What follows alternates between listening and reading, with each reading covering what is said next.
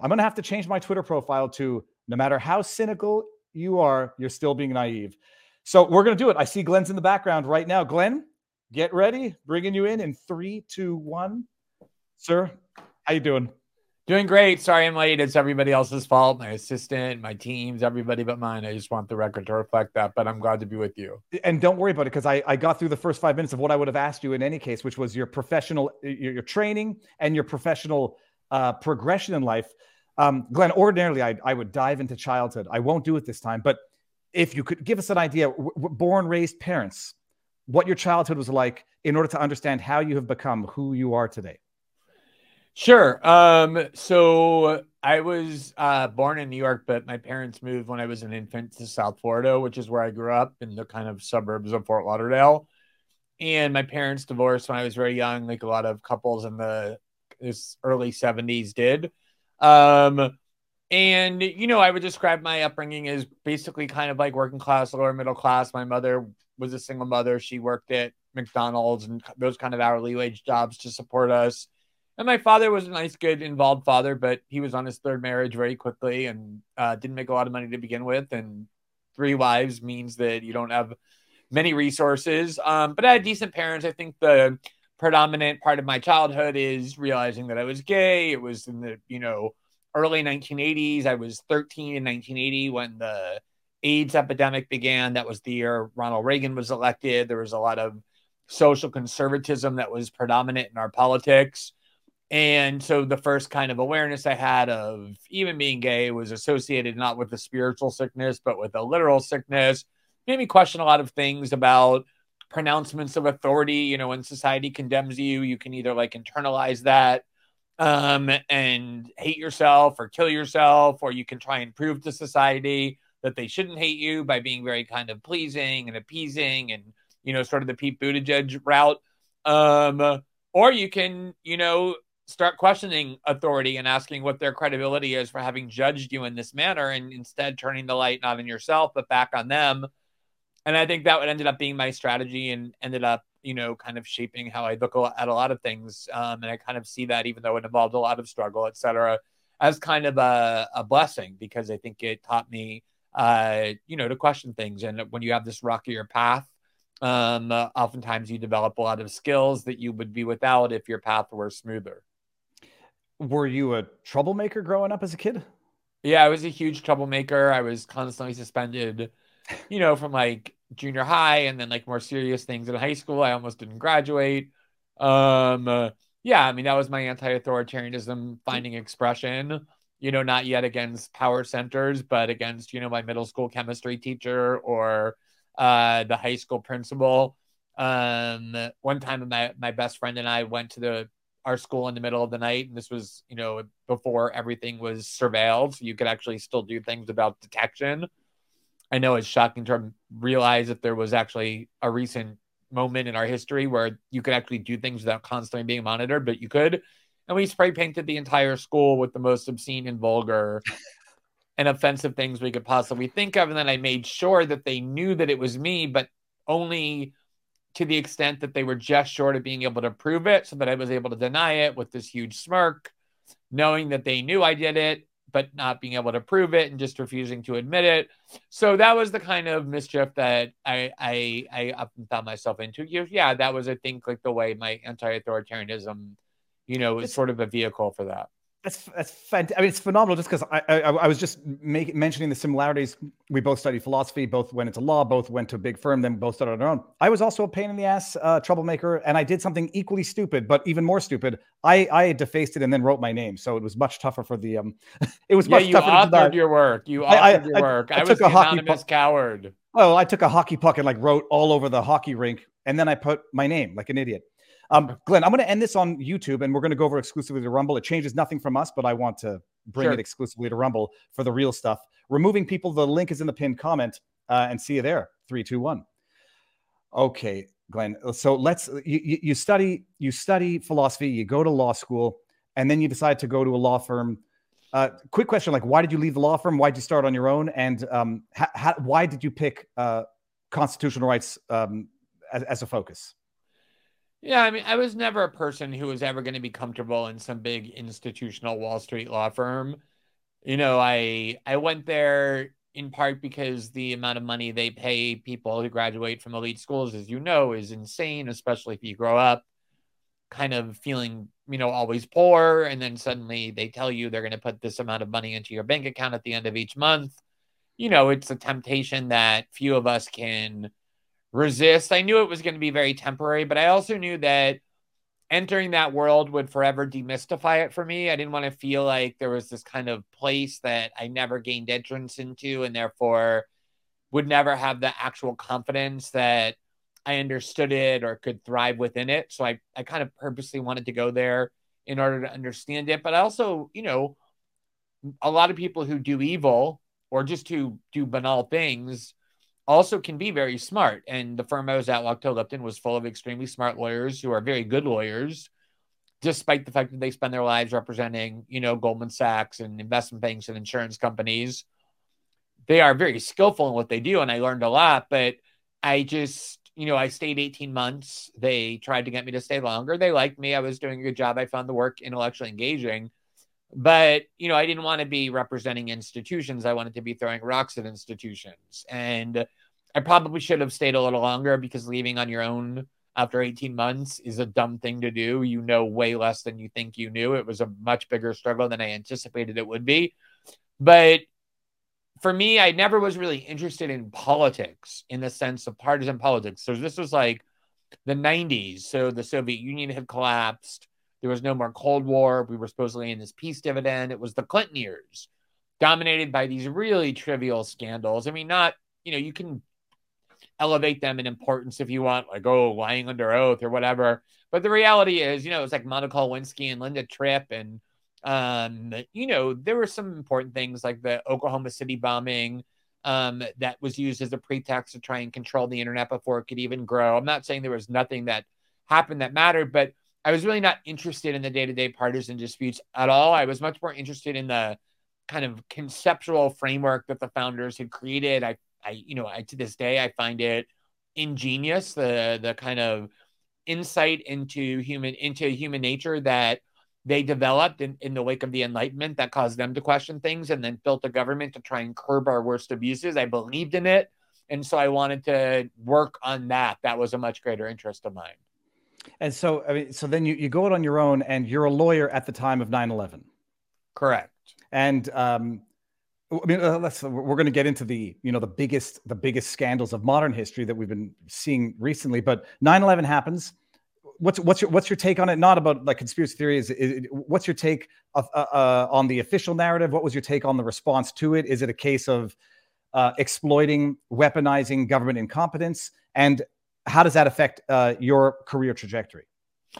Yeah, I mean, you know, I I lived and worked in Manhattan. You know, I I loved New York when I was there, and so um, you know, 9/11 was was traumatizing. You know, in the sense that everywhere you went, on every street corner, there were, you know, everywhere you looked, pictures of people who obviously were dead under this rubble, but desperate family members, you know, were desperately hoping they had somehow, you know, made their way to an an ER and forgot who they were or whatever. The smell, the smells were very much in the air for weeks. I mean, I remember, you know, it took me like at least a week. I went to a film to watch a film on purpose. And I remember I had spent 10 minutes for the first time in a week not thinking about what happened. I mean, it was a very traumatic event for people who live there. Um, it was a big deal, is really what I mean. I mean, those two buildings came crashing down. The plane was flown into the Pentagon. You know, there was kind of this sense for the first time in American history in a long time uh, the uncertainty of the stability of the country and the society. And so, because I wasn't very political, I was, you know, not very critically, I wasn't absorbing political events in a very critical way. You know, I read the New York Times, I read the Atlantic, I read the New Yorker, the kind of things that, you know, well educated, cosmopolitan liberals consumed. And I thought I was basically getting the, you know, the the story often with a lot of, you know, errors and lies and I wasn't that naive, but I, I, I didn't really, I wasn't reading things with much of a critical eye. So, you know, I was angry after 9 11. I thought it was, you know, the right thing to do for the United States to go to Afghanistan and avenge, you know, this attack by going after the people who did it. I was not some immediate radical. but you know, I think that wore off after a couple of months, and I think the big turning point for me was in February 2002. So let's say four or five months after 9/11 was the case of Jose Jose Padilla, which a lot of people have forgotten, where a U.S. citizen, Jose Padilla, arrived at Chicago's O'Hare International Airport and was immediately arrested. John Ashcroft, the then Attorney General, was in Moscow at the time and held a quick pre- press conference and accused Jose Padilla of being a dirty bomber, someone who was trying to enter the United States to detonate a radiological weapon, which was obviously very frightening. But instead of arresting him and charging him with that crime, George Bush signed a decree declaring him an enemy combatant, which meant he had no rights.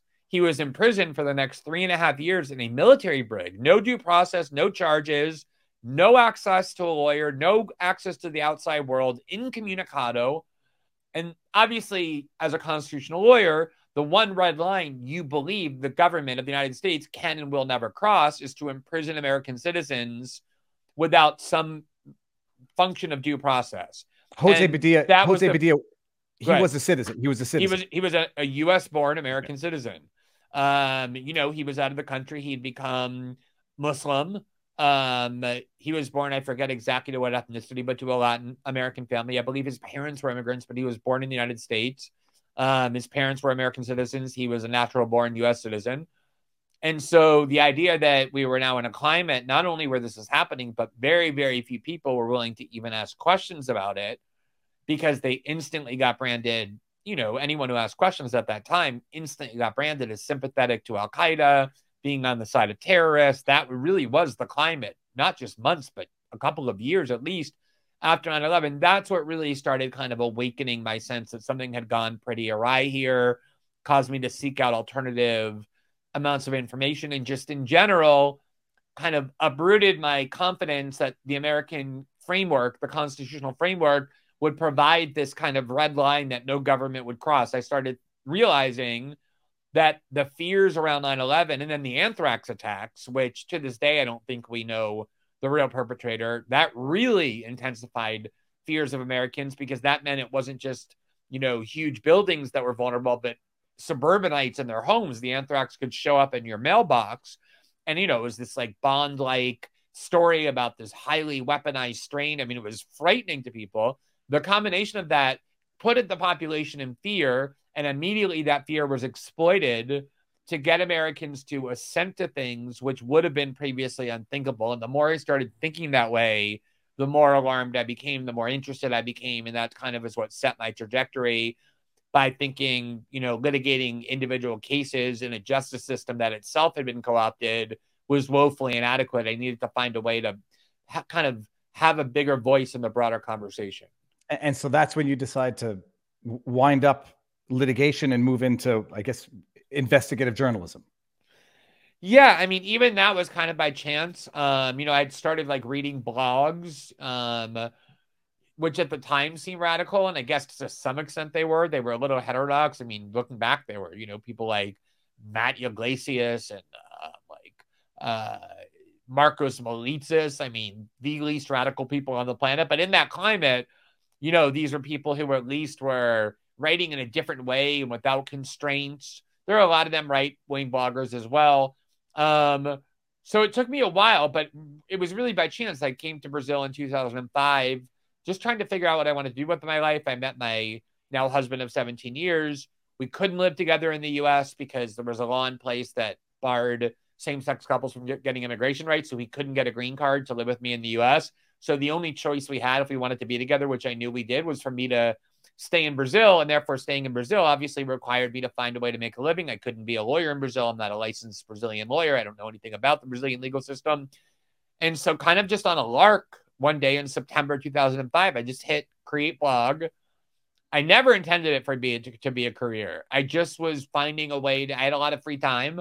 I was trying to find a way to participate in that conversation as I described, and very quickly found a big audience in part because of luck and, and in part because of, I think, just, you know, skill and work. And then it just quickly turned into uh, a career. Uh, I, I, mean, I, I, presume the biggest initial story was the Edward Snowden uh, leaked documents that you broke. Is, is that the first biggest story that you would say of your career? Yeah. I mean, well, certainly there was nothing on the scale of the Snowden story. I mean, that's like a once in a generation story, right? It won the Pulitzer, and the, the, I mean, you don't get those every year. But the reason Edward Snowden had come to me was because he was an avid reader of mine. Who remember Edward Snowden is somebody who believed in the the U.S. security state. I mean, he enrolled, he enlisted in the U.S. Army, and wanted to go fight in Iraq. He broke both his legs in basic training and couldn't, but then went to the CIA and the NSA as a true believer. And through a combination of seeing the things he saw, but also being influenced by you know, several writers, one of whom was me, became very disillusioned that this whole thing was kind of a, a deceit. It was a fraud. And he was particularly offended that all of this machinery had been turned not against America's enemies, but inward onto American citizens. And so, you know, my work before the Snowden story, I broke some stories about, you know, Chelsea Manning's uh, abusive treatment in, in in in prison that led to the resignation of a bunch of Obama officials. I did a lot of work on Obama's drone program, a lot of work on the war on terror. But I, you know, didn't break any story of the magnitude of the Snowden reporting. I mean, like I said, it's like a once in a generation story until 2012, at the end of 2012, when Edward Snowden contacted me. Now I've got. I mean, I, I love to know the details of this. How does he, if you can, just explain a little bit. Like, how does he contact you when he does contact you, and you know that you're going to disclose um, leaked documents. I, I, I, presume they were of classified nature. I mean, classified leaked information. You're, you're, you're making enemies and also like enemies high up. And you know that once you let this out of the box, there's no pushing it back in, neither for Snowden, neither for yourself. Uh, how do you stomach that? What's the what is the what is the psychological process you go through to say this could put me in danger and this will change the trajectory of my life? Yeah, I mean, these were not just classified documents, these were all top secret documents from the most sensitive and secretive agency in the entire US government, which is the NSA. You know, for decades before the Church Committee, the joke in Washington was the NSA stands for no such agency. You know, people were petrified to even mention it. People barely knew it existed. And there had never been a leak close to this magnitude about the intelligence community. The only comparable leak were the Pentagon Papers, in when, which Daniel Ellsberg leaked to the New York Times in 1971 to prove the American government was lying about the war in Vietnam, telling them publicly, "We believe we're about to win," but internally knowing they would never win. But in terms of the intelligence community, the CIA uh, the, and the NSA, there had been nothing on this magnitude. And some of these documents were, you know, the most secretive and sensitive documents that exist in the entire U.S. government. And there weren't a few. You know, it was a gigantic archive of many, many hundreds of thousands or more documents that he provided me. And, you know, the way it worked was he contacted me by email through an anonymous account. And of course, you know, I, he knew at the time what most of us didn't, which was the extent of the surveillance state domestically. And he, of course, was being very careful about what he was willing to tell me. And so he had a hard time getting my attention because you know, people always pop up in your email inbox. I'm sure you've had this, you know, hey, I have a big story for you. It's huge. And oftentimes they're crazy or they, you know, you can't drop everything you're doing the instant that happens. So it took me a while to establish a kind of safe communicate a communicative framework with him where he felt comfortable talking to me using encryption that no one at the time, you know, was using. It was very complex and difficult.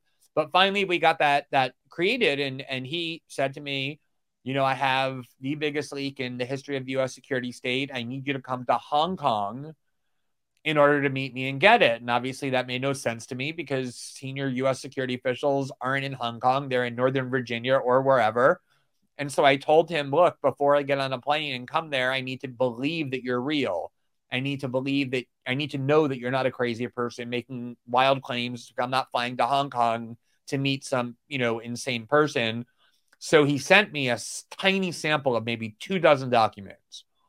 And just those two dozen documents, among them were the PRISM program, which was a top secret program where the NSA was collaborating deeply with the with, with basically big tech. It was you know Apple and Microsoft at the time, and Yahoo and Facebook, where those companies were turning over millions and millions of data pieces every day on American citizens. So just that tiny little you know sample he sent me made me understand that this is going to be a life changing moment. This is going to be the biggest story in journalism in, in the generation. And, and as you said, you know, we were going to make enemies of the most power. I mean, the United States government, for all we're taught about how democratic it is, you know, they do not fuck around when it comes to their secrets, um, especially from this part of the government.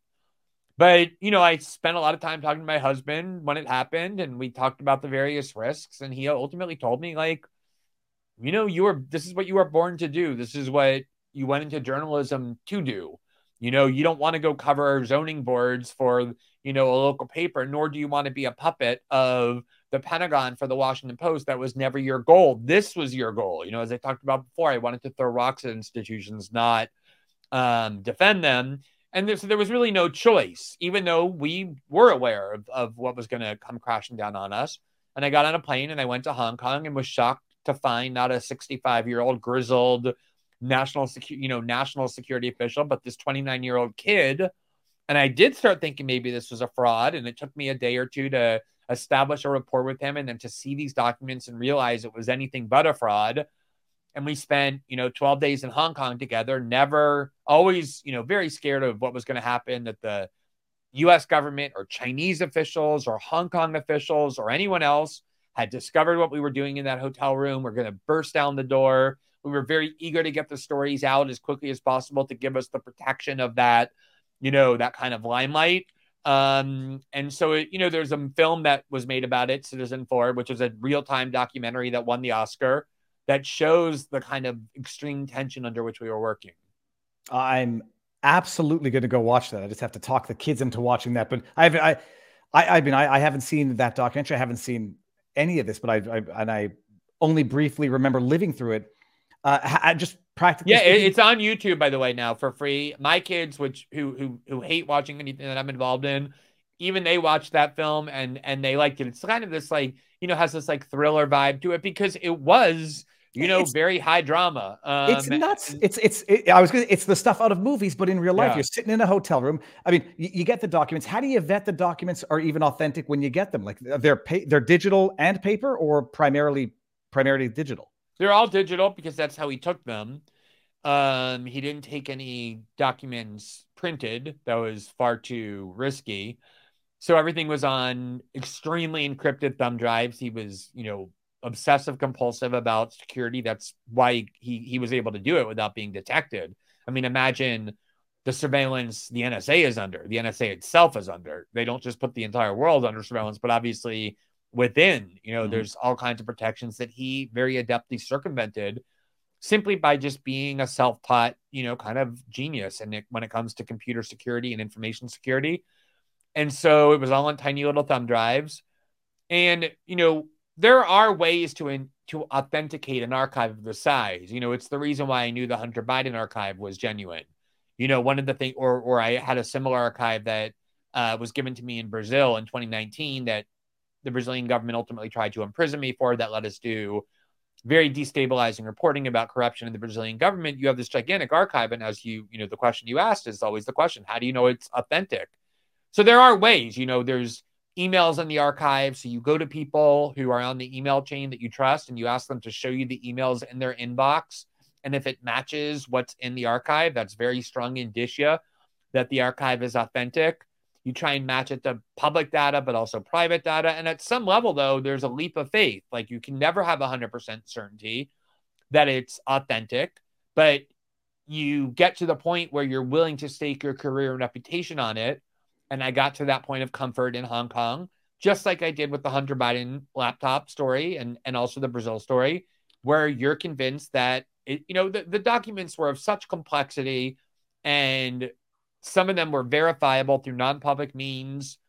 We had an expert review the, the metadata on a lot of them to look for any signs of tampering or anything being fraudulent or forged and got very, very comfortable and then when we went to the US government beforehand with the first story to ask for confirmation, they didn't deny that the very first story I did, which was about a FISA court order that authorized Verizon or ordered Verizon to turn over all telephone records, all telephone records of all American citizens to the NSA when the US government didn't claim that was a forgery, tried to convince us not to publish it on national security grounds. We took that as confirmation that that document was accurate and we were kind of off to the races.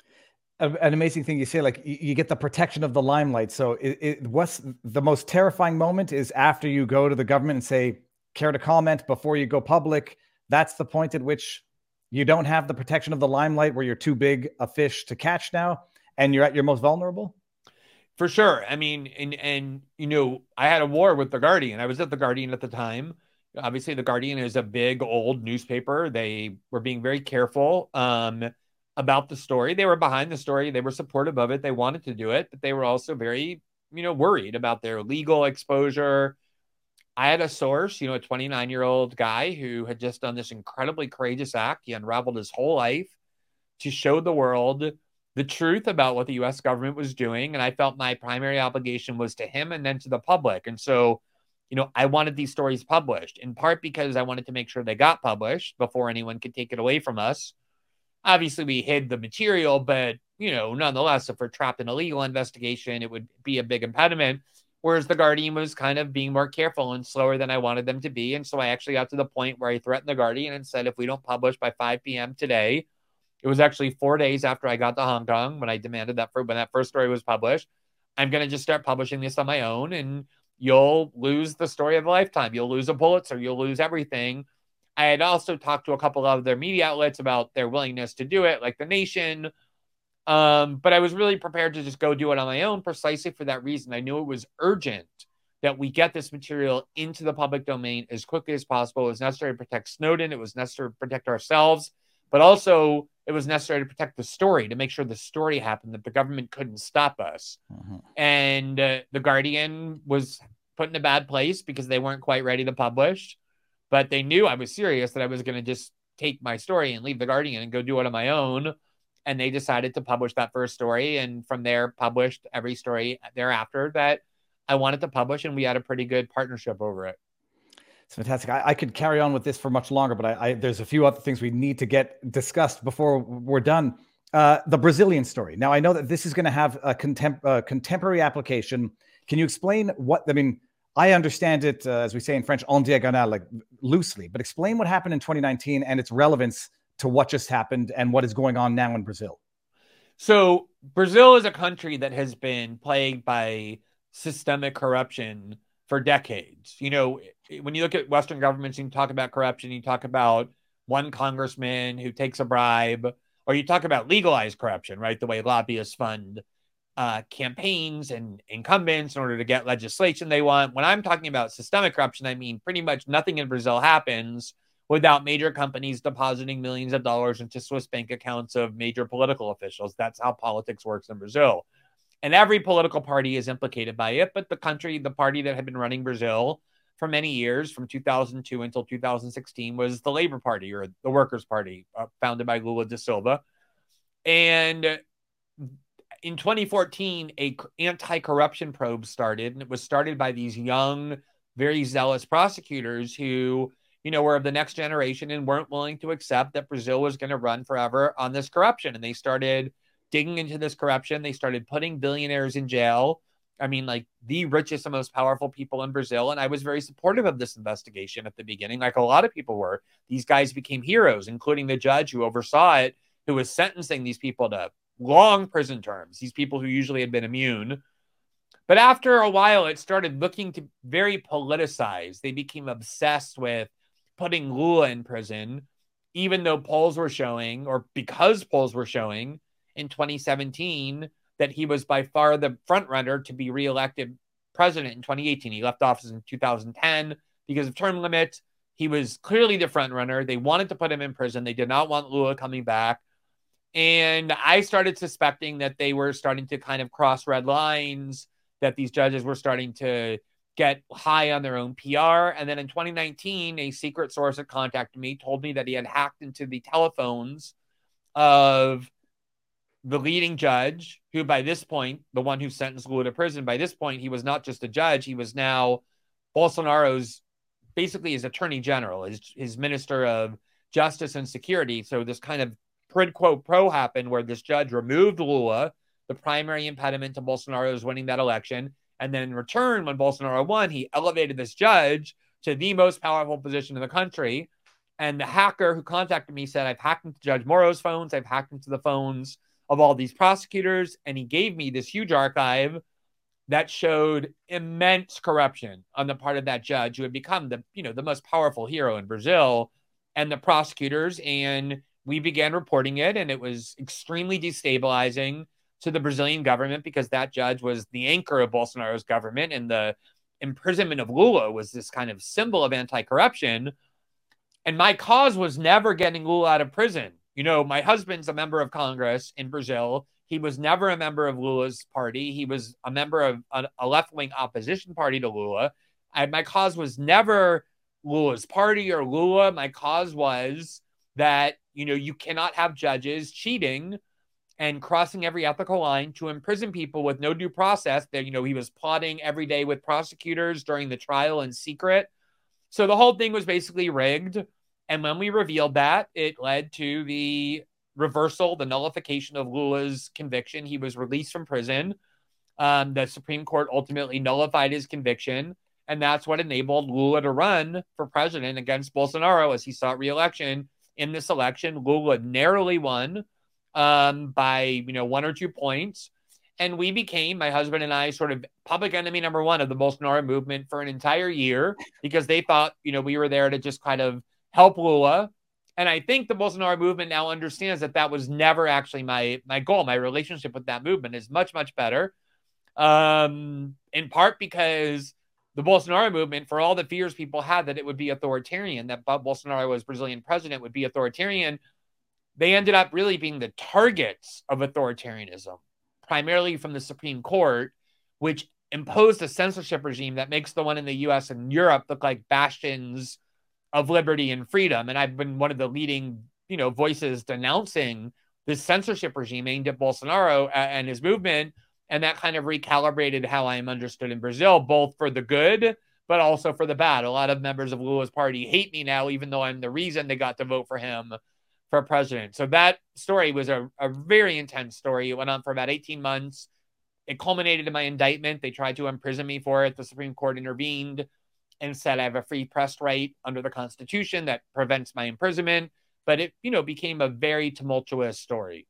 That's i mean it's nuts. It's it's actually nuts that you have two of these these are cinematic experiences on their own. You have two of them. And now it, it, it, illustrates also that like the history of, of the 2022 election 2023 whenever it was of bolsonaro it's the dynamic is something like the war in, in russia ukraine where there's a lot more than most people are aware of because they only became aware of it within the last six months you get lula out of jail which pisses off bolsonaro but then but I mean, what happens with the reverse um, prosecution now? Like the, the sanctioning uh, Bolsonaro's attorneys, sanctioning Bolsonaro for contesting the elections. Is this just corruption as determined by whatever the powers that be are? What's the direction of the corruption in Brazil?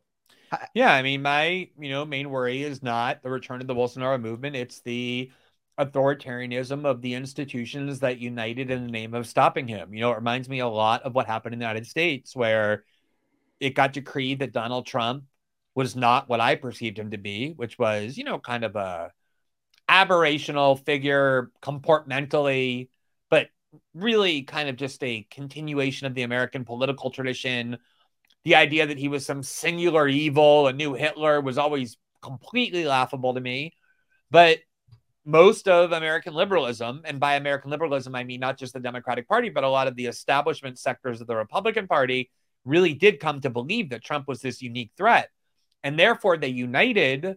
And that was why that video of Sam Harris's just a few months ago went so viral because Sam Harris expressed what they were all thinking and that has been driving the United States for the last five years, which is Trump is such a singular evil that anything and everything we do to stop him, including lying, censorship, imprisoning people with due process, no matter what we do, the ends justify the means because stopping Trump is such a high imperative. The same thing happened in Brazil. These institutions decided that Bolsonaro was such a grave threat to democracy and everything decent that anything and everything necessary to stop him became justifiable, including implementing a form of tyranny where any dissidents of the establishment to the establishment, any supporters of Bolsonaro were subject not only to being censored, and I'll just give you a, a statistic that's amazing 10 members of Congress, 10 members who got elected by the Brazilian people, including some with the highest vote totals, all on the, the Brazilian right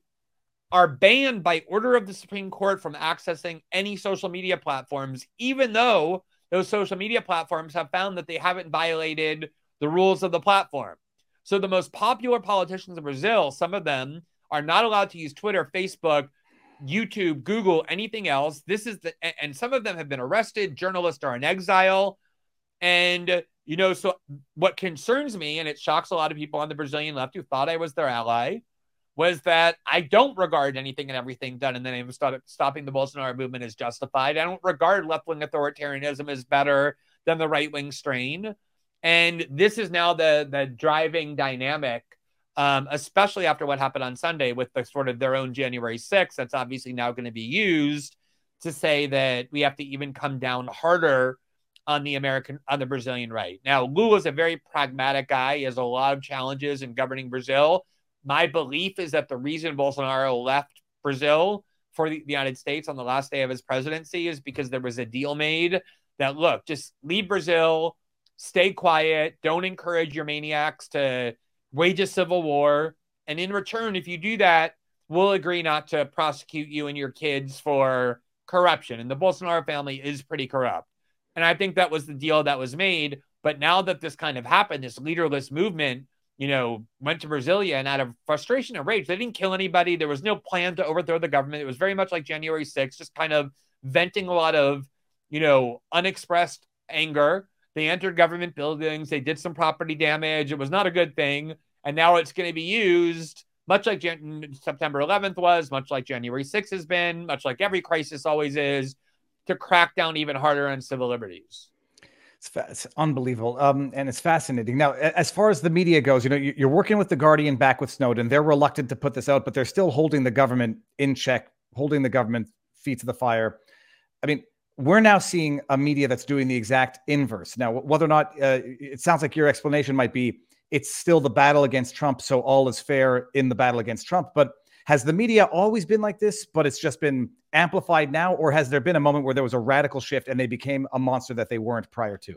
Yeah, so you know, there's it's kind of a shibboleth, like a kind of religiously held view on the American right that the media is left wing and liberal and there's an extent to which that's true. Like obviously uh, with culture war issues, that's true. There, obvi- it's always been the case that journalists are more Democratic uh, aligned than they are Republican. But their real ideology is not leftism when it comes to things like foreign policy or economic policy. It's adherence to establishment authority. That's really what those media corporations are there to do: is to serve establishment power, much more so than advance a left wing or right wing agenda. And so I think people have forgotten that the institutions most responsible for selling the lies of the Iraq War to the American people weren't Fox News and the Bush White House. They they did that too, but conservatives didn't need to be convinced. They were lining up behind their party's president. What was needed were for liberals to get on board with that war and the war on terror generally, and that's where the New York Times and the New Yorker and the Atlantic and the Washington Post came in. They were being fed lies by the security state, giving anonymity to those people and mindlessly publishing under the front page is true. And that's what convinced at least half of American liberals and Democrats to support everything Bush and Cheney were doing. If you look at the Cold War, that's the role that American media corporations played. So, one of my earliest critiques when I began writing about politics, never wanting to be a part of those media corporations, was that they were doing the opposite of what their job was supposed to be. They were supposed to be adversarial to the FBI and the CIA and the NSA and the Justice Department, but instead they were totally subservient to them. So that's always been the case. That's always been true. But at least you have some, you know, examples, some counter examples. Like I said, The Guardian was behind the Snowden reporting. We did expose secrets. We worked with major media outlets around the world willing to do that. Occasionally, you know, they exposed war and terror abuses and things. It was mostly left to WikiLeaks and whistleblowers, but sometimes media corporations were willing to do that. So I think the problem was there, but Trump, for exactly the reason you just alluded to, and that I described in my last answer, did change everything in the sense that they became convinced that the only thing, their only mission in life is to destroy Trump and his movement. The CIA, the FBI, the Justice Department, Homeland Security are their allies in that mission. And therefore, I believe they're more subservient than ever and more willing to spread false propaganda from these institutions than they ever were before. Now, this question might we won't have enough time for this, but maybe if you can pick one, or if your answer is they're all part and parcel of the same thing, the Twitter files drops that we've been seeing now for the last little while. I presume none of it is is new whatsoever to you. Um, if you had to pick one element, one aspect of it, or if it's impossible, what is the biggest, the most important of the of the Twitter files, the Twitter drops that we've recently seen? I think it's the union between the security state and big tech and the role that the security state is playing. I mean, and it's an amazing thing if you think about it that the security play, state is the dominant force in deciding what information we are allowed to have access to and what information we can. Who is allowed to be heard on the internet and who is not. These are not decisions being made by executives at Facebook or Twitter or Google. These are decisions being made by the US government the majority party in Washington, which is the Democratic Party, and particularly the these agencies that dictate to not with the force of law yet, but with implicit threats or promises of reward for compliance. You know, remember that companies like uh, Amazon and Apple and, and and Facebook have immense contracts they get from the Pentagon and from the FBI and for and, and the NSA. They're they're all in bed together, and so the remember a month before the Twitter files began, two of my former colleagues at The Intercept, Ken Klippenstein and, and Lee Fang, got a hold of Homeland Security documents that they published that showed that Homeland Security has a fully formed plan in place to insinuate themselves inside the censorship decisions of all of these big tech companies. That's what that whole disinformation czar was about. They just picked a woman who was way too insane and she was a bridge way too far for this to happen. But, you know, the whole plan itself is still going forward.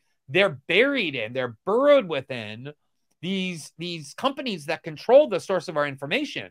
You know, that's why inside all of these companies, just like in all of these newsrooms, you look up and down the list and you see nothing but former FBI lawyers and CIA agents and NSA, you know, operatives. I mean, the security state has penetrated the key media and big tech companies in American civic life and dictate and, and dominate and control them. And that is why it sickens me, sickens me to my core that Democrats in Congress are currently united unanimously to try and block investigations by Congress into these relationships.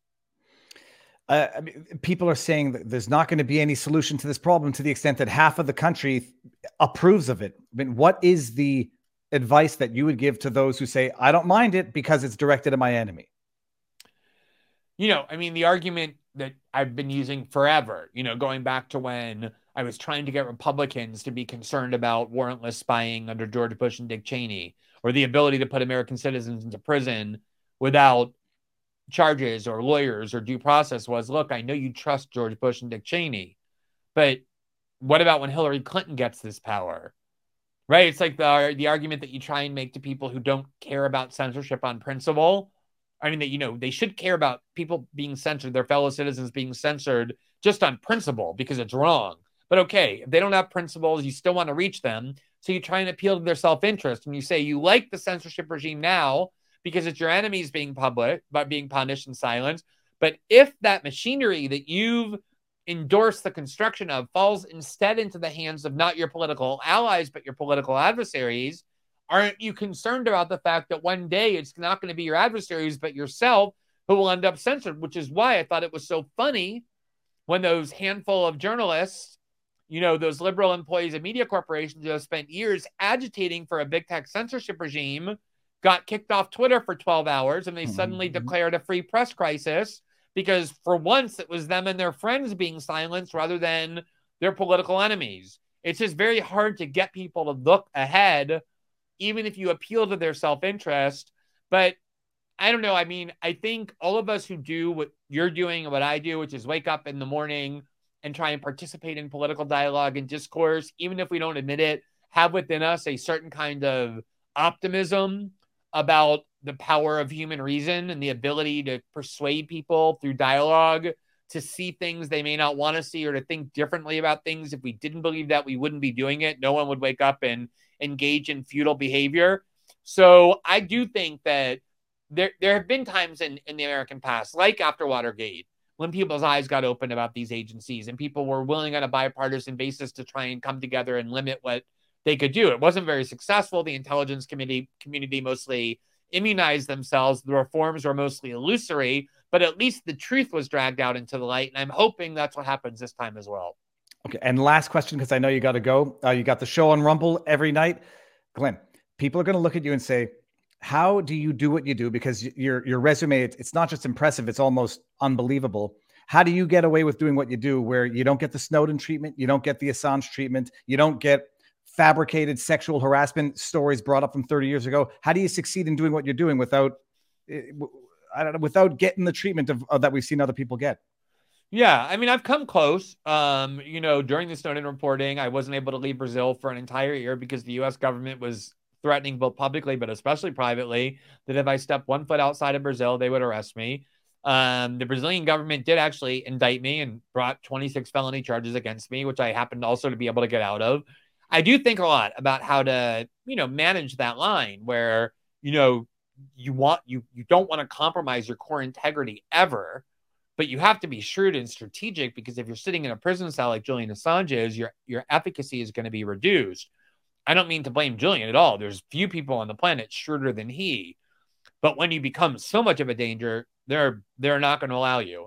So I think I've flirted with that line a lot. Um, but I do try and think about how to stay on the right side of that line. Um, just enough to be able to continue to do what I do. But there have been very close calls. And I think part of it is luck. Um, but I also think that part of it is once you build up a certain kind of profile publicly, it does become harder for these governments to act against you. We returned to the United States, you know, after a year, myself and Laura Poitras, my partner in the Snowden reporting, even when the U.S. government was privately threatening us, because it was the week the Pulitzers being were, were being announced, we were pretty sure we were going to win. There was a Polk award that we were coming to get, and so we kind of felt like it would made it much harder for the government to arrest us when we were coming to get our Pulitzers and Polks, and then lecture the rest of the world about the importance of press freedom. So a lot of it is just gambling sometimes too about how far you can go. Amazing. Uh, Glenn, I mean, people can find you, Glenn uh, G. Greenwald on Twitter. The name of your show on Rumble is System Update. It's amazing. Okay, thank you very much. I, I I know you need to go, so thank you for doing this. I'm going to continue. I just knocked my computer. I'm going to continue rambling afterwards, but I'll, I'll, message you. Thank you very much for doing this. Whenever yeah, I just want to say, you know, I do a lot of interviews. Um, your questions were incredibly interesting and thoughtful. It makes you know, being interviewed much, much more enjoyable and you're getting smart and thoughtful questions. I, I say that sincerely. So I'm happy to come back anytime. I'll probably persecute you and, and chase you to come on my show as well at some point. So Amazing. it was great meeting you and great talking to you. The same. Thank you very much. All right. Have a good afternoon. You too. Bye bye.